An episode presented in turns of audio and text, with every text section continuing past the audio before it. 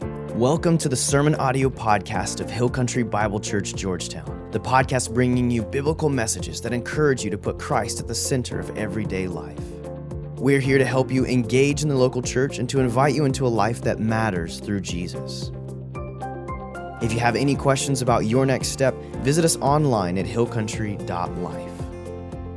And now for today's message. Well, good morning, everybody. I want to welcome you here in the room, everybody watching online as well. So, today we're going to be talking about prayer. And as we get started here, I need you to be gut level honest, okay? All right, don't lie. You know what happens when you lie in church, right? It's not pretty. So, so be honest. Let's say that you were going to be evaluated on a scale of 1 to 10 with regards to the effectiveness and intimacy of your prayer life. Okay, now think about that. One being, oh, not, not, not so good. 10 being Jesus Jr. All right, you ready? So here we go. If you were going to be graded, how many of you would honestly say right now, you know what, Brian? I'm like a nine or a 10. Uh, things are good. My prayer life's awesome. Can I, can I see some honest hands? Anybody willing to say that? Okay, this series will be really good, at least this message. All right. How many of you would say, okay, you know what, I'm hovering around four, five, and six, maybe somewhere in the middle? Let me see your hands, raise them up high. Okay, good. Okay, here comes my favorite question of all. How many of you would be transparent enough to say, you know, Brian, I'm in the subterranean, like negative one, zero, maybe a one or a two? Anybody going to be honest enough to raise your hands? Oh, many of you, good. Love that transparency.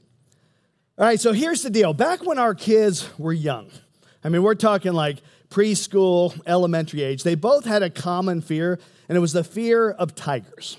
Yes, tigers. Okay, I know most kids, like Jason, they're afraid of monsters in the room, monsters under the bed. Not for us. For our kids, it was tigers. And just so you know, Wendy and I, we were never missionaries living in a tropical jungle. Okay, nothing like that. The only real life tigers our boys had ever seen were in a zoo, safely behind giant bars, sleeping like 200 feet away.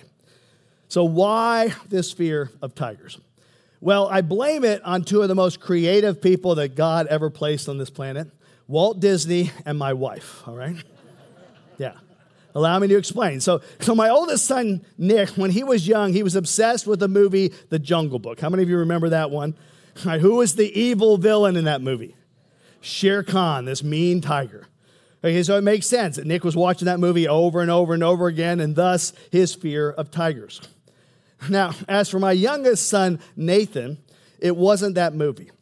Okay, my wife, bless her nature loving soul, uh, she decided that on my kid's wall, on Nathan's wall, she was going to paint one of the coolest nature murals you have ever seen. And it was amazing, people. She is uber talented. She's like a walking poster child of art and creativity. But she chose a jungle as the theme, all right? And if you're going to paint a jungle on a kid's wall, you have to have a tiger, right? Now, in Wendy's defense, it did occur to her that a tiger with a head this big could be a little intimidating to a kid. And so, as she's painting this tiger, she decides to paint a little smile on the tiger. Do you know what happens when you paint a big honking tiger head with a smile? It looks like that tiger is smirking at you with this sinister grin that says, You're going to taste delicious, little man. Yeah. I mean, think about it. Have you ever seen a tiger smiling, right? Right? And those of you who are thinking Winnie the Pooh and Tigger, let me remind you, he's a Tigger, two G's, not a tiger, one G. Two completely different animals. I went to seminary to catch nuances like that, all right? Yeah. So my youngest son, Nathan, every day, every night, he's staring at this tiger on his wall. And that's his fear of tigers. So Wendy and I, kind of had our hands full, right? Both, both these kids have this fear of tigers. And, and so how did Wendy and I help our boys through this fear of tigers? Because like most kids, it hits them at night, right? Right before they're going to bed. So we would pray together with them to the God who is bigger than any tiger. And we would tell them, you know what, sons? You can pray to the same God even when we're not there. We'd say, hey, bud, let's, let's pray together. Let's take these thoughts captive. God is not a God of fear. You know, God's never going to leave you or forsake you. And man, we would read stories over and over again. We read Daniel in the lion's den about how much bigger God is. And it helped a little bit, But oftentimes they would still call out to us. They would run into our room in the middle of the night scared. And we would often say to them, Well, did, you pray? and they'd look at us like, Yeah, Dad, uh, it just doesn't work. Like, I mean, I've tried this prayer thing, I've asked God to take it away, I'm still scared. Yeah, I, I don't even know if He really cares. Is He really there? Is He listening? Like, can He hear me? You know, the reality is for a lot of us here in this room, you're in that exact same spot. You know, truth be told, you're wondering, does this prayer thing even work? And if you're not there now, you've probably been there at some point in the past. Maybe you prayed for a marriage to be healed and you saw nothing. Or you prayed, you prayed, you prayed, God, would you send me the right spouse, send me the perfect person? Nothing. Or maybe it's God, take away this addiction. You know, I can't keep wrestling with the same addiction month after month and year after year. Like you've asked God to take away the fear, you've asked God to set you free, you've asked God to heal relationship, and you're wondering, where? Where is God? Why isn't He listening to me? Well, let me tell you, today we're going to dive into the life of Elijah. And Elijah, he understood prayer like few people who ever walked this planet. Trust me. In fact, he understood all the dynamics of prayer. He prayed boldly and he prayed confidently, and man, did he see God do some cool stuff. I mean, listen to what James had to say about Elijah. Elijah was a man just like us. Boy, that's comforting, isn't it? He wasn't some superhero Bible man. He was just a regular guy like you, like me. And it says, he prayed earnestly. Okay, I want you guys to repeat that with me. He prayed earnestly that it would not rain. And it did not rain on the land for three and a half years. Boy, that is power. Like, when's the last time you prayed it wouldn't rain? It just stopped right in the middle of it. You see, what stands out to me about Elijah's prayer life is I think a lot of us, when we pray, we pray these little bitty prayers. God, be with me. God, would you help me? God, would you strengthen? God, could you maybe give me some healing here? We pray little prayers with little faith and little confidence. But then you look at Elijah and he prays like with a capital P R A Y. He prays with boldness. He prays with a confidence that God's going to move, that God is going to work. You know, the last couple weeks we've been talking about this evil king Ahab and his wicked wife Jezebel and how they were taking the whole nation of Israel down. They were not following God. And so God, through Elijah, confronts Ahab and says, Ahab, if you don't clean up your act, I'm going to tell Elijah to pray, and it's not going to rain on this land for three and a half years. Well, King Ahab didn't change, and Elijah prayed that God would take away the rain, and he did for three and a half years. And then one morning, Elijah wakes up and he senses that it's time for it to start raining again. And here's his prayer. Let's dive in. Elijah climbed to the top of Carmel, bent down to the ground, and put his face between his knees. Go and look toward the sea, he told his servant. And he went up and looked. There's nothing there, he said.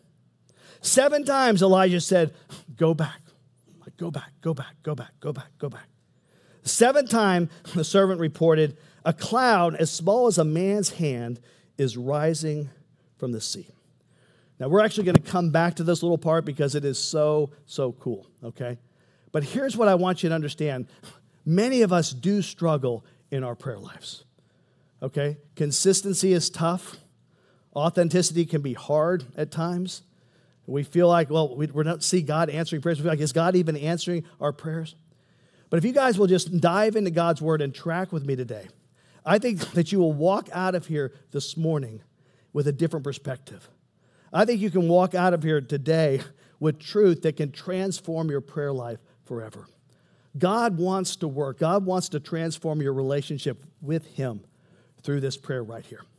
And so here's what we're going to do we're going to extract truth nuggets from this prayer and walk away with four different qualities of an effective prayer. Four different qualities of an effective prayer. Write these down if you've got your outline. The first one is this effective prayers are humble prayers. Like, I want you guys to say that with me. Effective prayers are humble prayers. Effective prayers are humble. Elijah, what does he do here? Well, first of all, he climbs up to the very top of Mount Carmel. Like he's got his, you know, North Face gear on, his little CamelBak and GPS. He goes up to the top of this mountain to get alone with God. He needed to get God's attention, and he didn't think, you know, the little prayers that we pray as we go throughout the day, that, that's not going to be sufficient here. I mean, they desperately needed rain. And so he set aside time. He went up to the top of this mountain, and once he gets to his desired locale, what does he do? Well, it says Elijah bent down to the ground and put his face between his knees. Can you picture this? He gets to the top, bends down to the ground, puts his face between his knees, and just sits there before God. Like he's physically humbling himself. And it's a picture of what's going on inside of him spiritually. He knows they need rain, but he realizes, I can't do this. I cannot bring this. I don't have the power. And so he humbles himself, and it's his way of saying, God, I am too small. I am too tiny. I can't do this. I'm incapable. But you are big. You are God. You are holy. Like you're the creator, you're the almighty one, you're the provider. So Elijah humbles himself before God because he knows he can't do it, but he also knows the one who can. And as I thought about Elijah here, I thought, when in my life was I so desperate, so broken, so humbled, so completely out of my league that I just fell to my knees in prayer? And my mind went back to my college years and an intense spiritual battle that was going on in my life.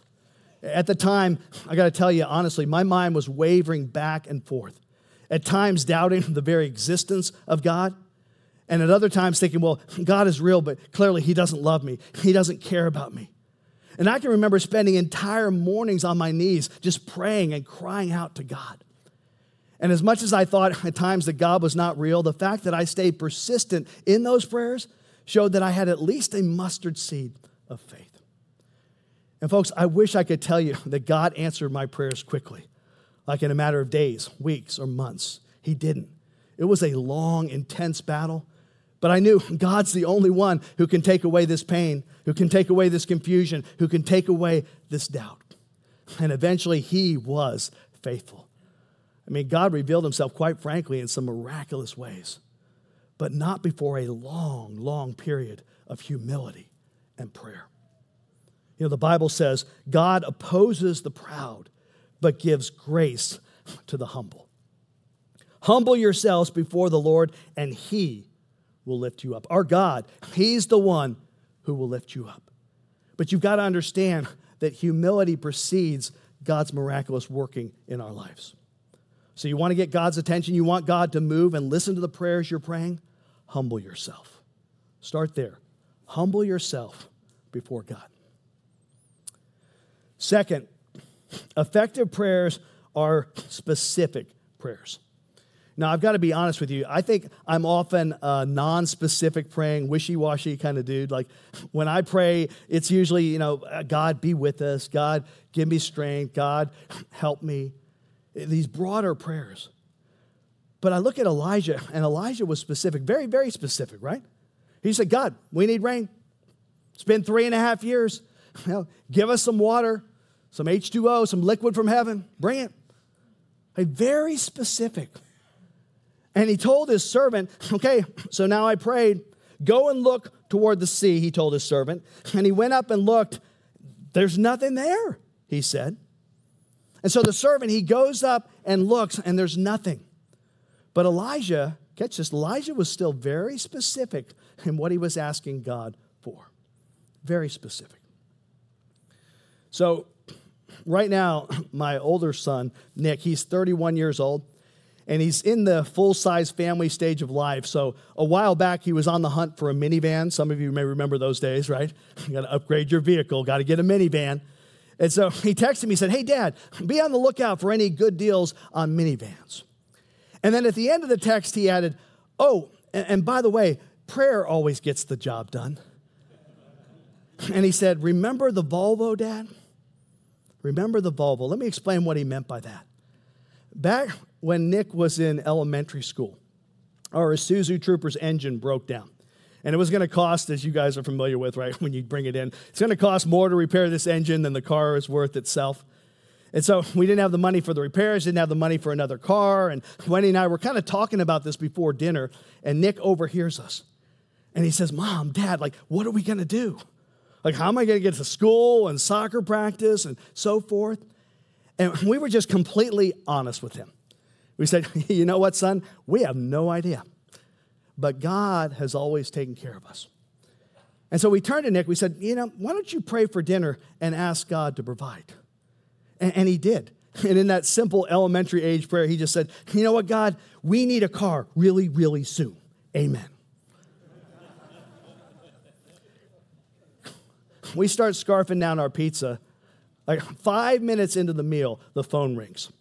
It's a gentleman in our church who says, Hey, I know somebody who's always wanted an Isuzu Trooper, and he'd like to rebuild the engine. I tell you what, I'll trade you our nice, fully functioning Volvo for your broken down Isuzu Trooper. And I'm like, Deal, right? and people, I wish all of you could have seen the look in my son's eyes when I hung up that phone and explained to him what had just happened. I mean, Nick prayed very specifically, and five minutes later, like God answered very specifically. And that teachable moment about the power of prayer is burned indelibly into his mind. I mean, he just brought it up a few months ago, like 20 some odd years later. Folks, that's the power of specific prayers. God moves, God works in response to specific prayers. James 4 2 says this You do not have, why? Because you do not ask God. You're like, well, how simplistic is that? And we drive right past that verse, don't we? Because we get so busy. We get so busy, we forget about it. You do not have because you do not ask God. So we start by humbling ourselves before Him. And then we can come to Him boldly with a specific prayer, asking Him to move, asking Him to work on our behalf. And then, third, effective prayers, people, are persistent prayers. Persistent prayers. Verse 43 Go and look toward the sea, he told his servant. And he went up and looked. There's nothing there, he said. Seven times Elijah said, Go back. So, so here's the deal. The first six times the servant goes out, he comes back, he's like, there, there's nothing, there's nothing, there's nothing, there's nothing. Try to imagine this. Like Elijah is up on this mountain, and he's humbled himself, and he's prayed specifically. And so Elijah's going, okay, servant, I prayed. Now I want you to go look. And the servant's going, hey, man, there's no rain. Elijah, says, okay, okay, hang on a second. He goes back. God, man, we really need this rain. Would you bring it back? And then he goes back to his servant, says, Hey, go check it out. Servant goes out there, comes back, nothing. And Elijah, he does this over and over and over and over again. But what you don't hear Elijah say is what we often say, ah, this prayer thing, it doesn't work. Or God, he must not really, really care here. Now, Elijah doesn't do that he stays laser focused on his specific prayer. Just again and again and again. What you got to understand is Elijah is not allowing his outward circumstances of what's going on to affect his inward assurance. He is not allowing the outward circumstances to psych him out. When it looks like God is not there, like God is not moving, or the timing's not right, he doesn't just get frustrated and throw in the towel. He doesn't say, I'm done. This prayer thing doesn't work. Instead, he prays and he prays and he prays. He is persistent. And James 5:16 says, "The effective fervent prayer of a righteous man avails much." Yeah, I just went all King James version on you there, okay? Because it's so good. The effective fervent prayer of a righteous man avails much. People, when we are down in the dumps and we feel like God's not moving, we need to write this verse on our hearts. Because it's when we are fervent, when we are persistent in our prayers, that God moves. And so here's my question for you What have you quit praying for that you need to start praying for again? Think about that. What is it that you have quit praying for that you need to start praying for again? Now, maybe it's your marriage when you prayed, you prayed, you prayed, it's been so long, you're like, I'm done. And maybe it's a job and you've just gotten tired, you've gotten weary. Maybe it's your finances, maybe it's a broken relationship, maybe there's someone in your family who needs Jesus, and it's been years and years and years, and you've just given up. I'm telling you, in my spiritual battle, I literally prayed humbly, specifically, and persistently for years before I finally saw a breakthrough in my spiritual confidence. The effective, fervent prayer of a righteous person avails much. So, number one, say it with me effective prayers are humble prayers. Number two, effective prayers are specific prayers. Number three, effective prayers are persistent prayers. Number four is this effective prayers are expectant prayers. This one's going to blow your mind, okay? Verse 44. The seventh time the servant reported, a cloud as small as a man's hand is rising from the sea. So the servant comes back the first six times and, and there's nothing. And, and, the seventh time he says, Well, Elijah, there is this tiny little cloud out there about the size of a man's hand. It's just starting to rise from the sea. And look at Elijah's response here. So Elijah said, Go and tell Ahab, hitch up your chariot and go down before the rain stops you. Now, don't miss this, okay? Here's what the servant did not say Elijah, there is this massive, ominous thunderstorm that's brewing, okay? It's gonna take us out. No, he, he said that there, there's a tiny cloud, maybe the size of a, a man's hand or something. And, and what does Elijah do? He goes, Oh man, it's coming, baby.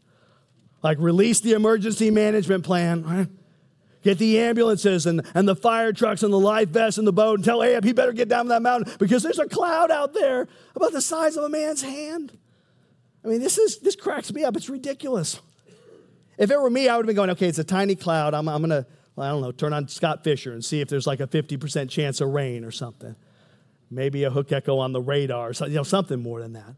And then if that gets confirmed, I'd probably be going, okay, well, you know what? I'm going to sit here for a second. And when I finally feel the raindrops hit my head, then I'm going to know. But Elijah, man, he is expectant. Like he pushes all the chips to the center of the table on the belief that God is going to move, God is going to do the miraculous. And let me tell you, people, that same God from thousands of years ago, he still does the miraculous today. If you pray expectantly, if you want a really, really amazing, cool, miraculous story, something that just happened recently here in our church, you know what I'd encourage you to do? Go talk to Brenda O'Banion, the wife of our pastor, Mike O'Banion, about how God can blow your mind when we pray humbly, specifically, persistently, and expectantly. Her story is what immediately came to my mind when I read this passage. And I'll just give you the Cliff Notes version. You need to go and ask her about it because it's pretty amazing. But just a few months ago, Brenda was in ICU with oxygen levels so dangerously low, they didn't think she was going to make it. They had to perform an emergency tracheotomy. They had to put a feeding tube in. And they told her, okay, you're never going to talk normally, if at all, ever again. And she's battling pneumonia. Her lungs aren't functioning properly. I mean, the prognosis was very, very dire. But you know what? When, when I talked with Brenda, it was so amazing because she was confident that this was simply another trial she would endure and that there was hope for the future. And so we enlisted hundreds of people who literally started praying humbly, specifically, persistently, and expectantly. And first, they got word all of a sudden that guess what? That the feeding tube can come out. Praise God. Well, next, she went from, well, we can get this special device that can help you to speak to having the tracheotomy completely removed, it healed up, and she could talk fully, all by herself. And now, people, she literally is breathing better than she has in years and years and years. And Mike, you talked to me, and say, no, this is a miracle of God. I have no idea why or how God did that. But I mean, we're talking answer to prayer after answer to prayer after answer to prayer. Make no mistake about it, God's hand was over all this. I mean, even the doctors were like, we can't explain it. We're blown away. And this verse in Mark comes to my mind. Therefore, I tell you, whatever you ask for in prayer, whatever you ask for, believe that you've received it and it'll be yours. We don't know what God may do or choose to do or not do, but our role is to believe, believe, believe. Pray expectantly. Like God is going to move, God is going to work. If you know Mike and Brenda, they're a couple of great faith with huge hearts for the Lord. Well, they prayed expectantly, and God honored that in an amazing way. So, what happened when Elijah called out all the troops, evacuated everybody, you know, everybody's gone, they're out of town? Well, check this out. We'll end with this.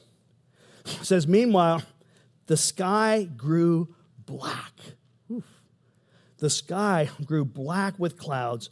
The wind rose. And here it is. This is unbelievable to me. A heavy rain came on, and Ahab rode off to Jezreel. And then we'll end with this the power of the Lord came upon Elijah. Let me tell you today, people, God works supernaturally on behalf of his people. God answers prayer, he really does. So, as we close in prayer here, I want to leave you with this question What is your prayer need? What is it for you? Think about it. And let's dive in. Let's put this into practice. Pray with me. Lord, I don't know what it is for my brothers and sisters here. Maybe it's something that they prayed for in the past and they just have given up and they need to re engage and take these lessons from Elijah's life. You know, maybe we don't have because we haven't asked. And Lord, would you teach us to pray as Elijah prayed? First of all, humbly oftentimes the process of prayer is you, God, getting us to the place where we realize, I can't do this. It's impossible. It's beyond me. And that's when you show up in power, when we humble ourselves before you. God, help us to have the courage to pray specifically. And when we do, when we pray, it doesn't, it would rain and it doesn't rain, and then we pray it would rain, it doesn't rain, and we would just stay at it, stay at it. Stay at it. And we would pray by faith, knowing that ultimately you're going to do what is in your will, what is best. You're going to do what will honor you and glorify your name, and, and also you're going to work on our behalf. But you know what's best. But in our minds and our hearts, we are to pray in faith. We're to believe that we have it. We're to expect you to do the unexpected because that's the kind of God you are. Lord, I thank you so much for this man, Elijah, and how he modeled for us exactly how we should approach prayer. And I pray that we would do that and we would see you do mighty things in our lives. It's in Jesus' name we pray. Amen.